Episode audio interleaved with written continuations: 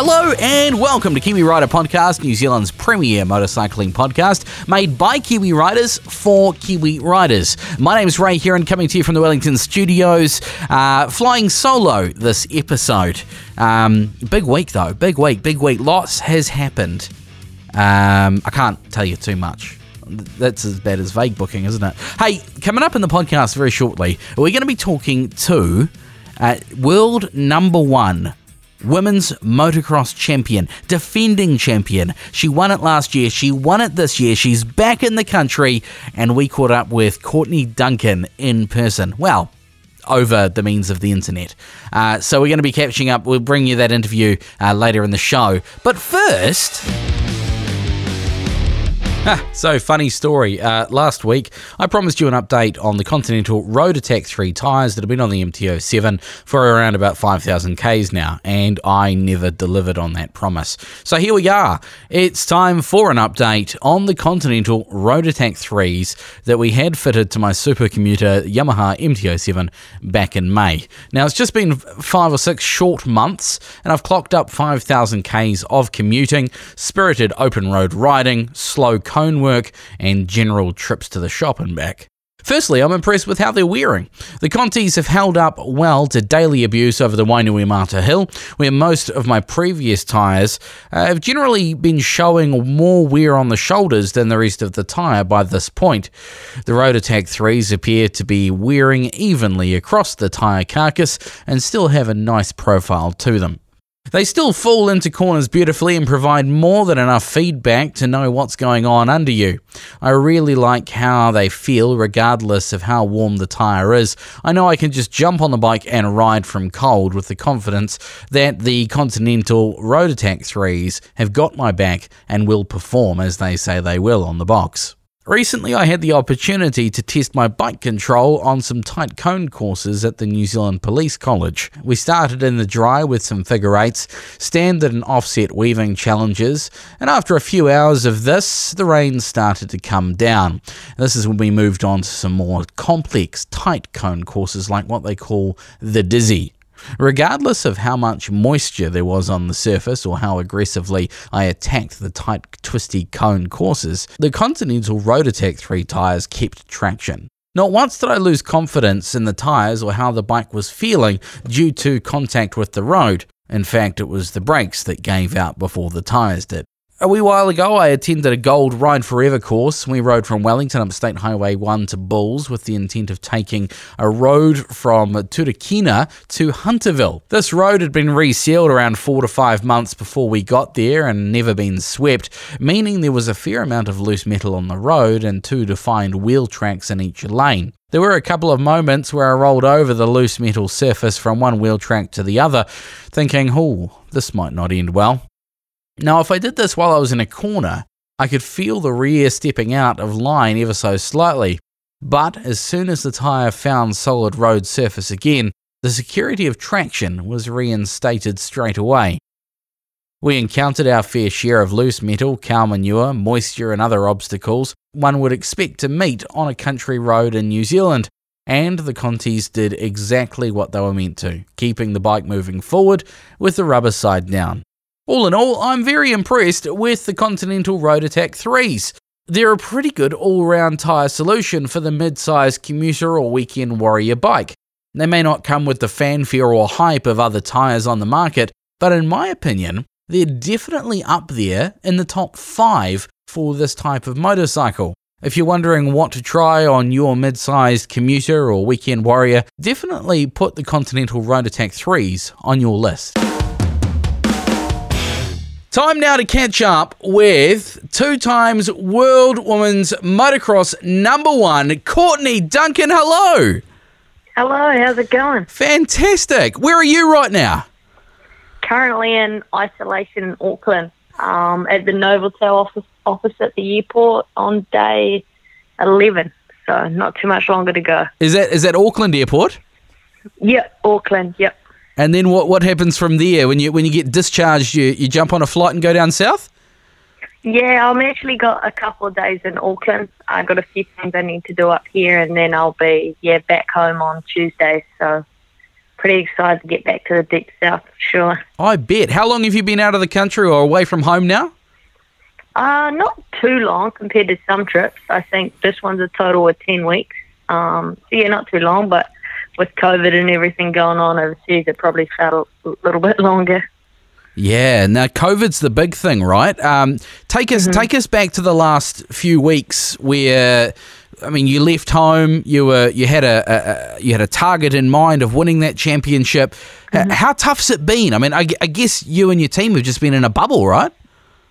Yeah, exactly. So I left start of September. I made sure I was going to have a little bit of time on the other end before we went back racing. So I think I had about three weeks with the team, um, which was quite good because we changed to the 21 Kawasaki. So obviously there was a lot of changes. Um, so you got a bit of time with the team there. Went to the first two races, and um, then I had another four weeks in total, I think, before the last one. So those four weeks were, yeah, they were pretty long. Um, like you say, we were pretty restricted, just had to really keep to the team and weren't able to adventure very far.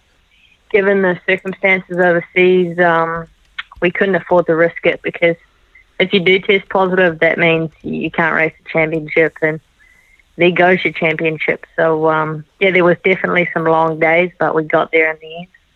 Now, I've seen some photos from when you won last year, and the look of jubilation on your face is astounding. It's uh, and, and we were all rooting for you way back here in, in little old Kiwi land.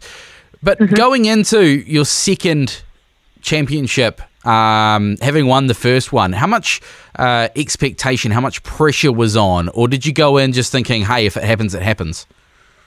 Yeah, no, I mean, every single year I've gone, I've had pressure, I think. Like, um, I mean, when I rocked onto the scene and I won my first race, like, I mean, there's always going to be pressure if you set that bar that high on your debut. So, um, for me, there was not actually any different pressure this year. Uh, like I say, I've had it every year, and even heading into the last race, four points behind, I didn't even really feel pressure. Obviously, I, I knew the situation we were in, and I knew that it was winner takes all, but I felt like I, I handled the pressure quite well. So that was cool because, to be honest with you, it had been a while since we were put in that exact position, championship on the line that day. So um, that was cool. Okay, so championships on the line. It's the last day, uh, possibly going into you know the last race. How do you get in the zone, and, and what do you do to just you know control the the nerves? I mean, I'd be I'd be a nervous wreck. I mean, I was thinking about that the other day. It's like you're. I was.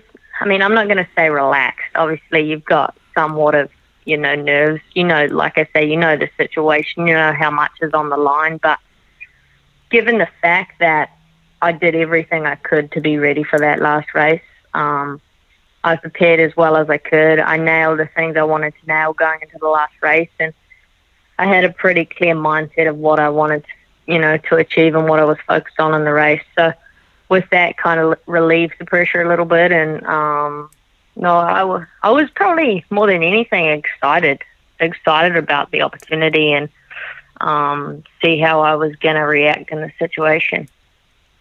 Now, uh, Kiwi Rider uh, has been around for a long time. Uh, Ten years ago, in fact, we sh- we we published a story with you as a as a junior motocross rider um, around around New Zealand. Uh, and and it, it's been brought to my attention that you used to be a KR kid. Um, what's it like now being the world number one?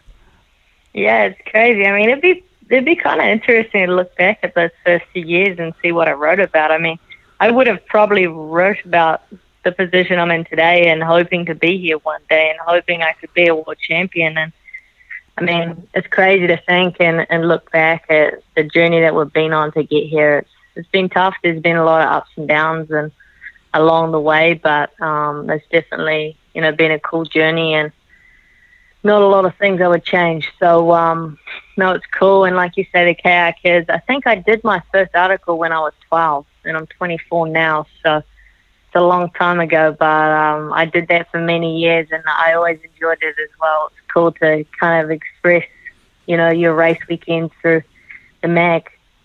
Brilliant. Right. Hey, a uh, couple um, off-topic questions. I saw on your Instagram while you're while you're hanging out in Islo, you've got a PS4 sitting there. What are you playing at the moment? yeah, I have PS4. Um, I haven't played too much of it. I mean, I've I've played it a few times, but um, I've got MXGP, not the latest one, but the one before, and actually got Crash Bandicoot. So I've been jamming that one.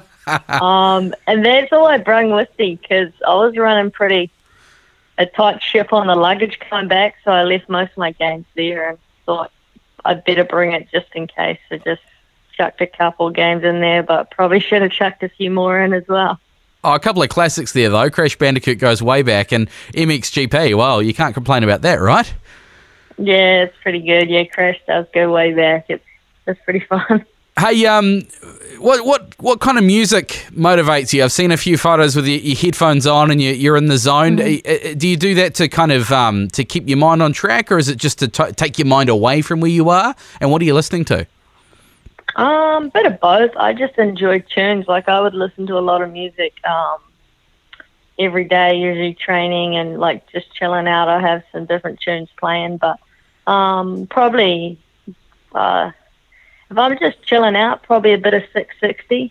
Um, big fan of the Kiwi band there, and before the race, um, I mean that's that just varies to whatever I'm kind of jamming to at the time. I wouldn't say I've got like a certain song or anything, and I'm pretty mainstream. Can vary from you know Drake or something along those lines. Nice. Now, obviously, you've had two massive years with two massive wins, um, but mm. you've got to take the good with the bad. How do you deal with loss? Yeah, I mean, obviously, I, I wouldn't say. Definitely growing up, I, I struggled a lot with the losses, and um, I still do to this day. It's definitely something I don't like, but it's something I you kind of ex- you you accept it and you move on from it. I would say. I think a lot of the times in my early career, I would kind of grieve on it and drag it into the next week and not really let it pass and reset. Um, but these days, I feel like I can kind of take it for what it is, try to look for the positives out of it, and you know the things we struggled at fix, and just look forward to, you know, having another opportunity. The best thing about that is you always have another opportunity the next weekend or the next round. So you can always, you know, fix the outcome during the week by how hard you work and changing a few things up. And yeah, I've just kind of always looked to the positives, I guess. Nice. Um, you're obviously having won, you know, a, a world title twice now. Uh, you're going to be a hero for, for many young boys and girls. Uh, who's your hero? Who have you looked up to? Who's been that that kind of that person for you?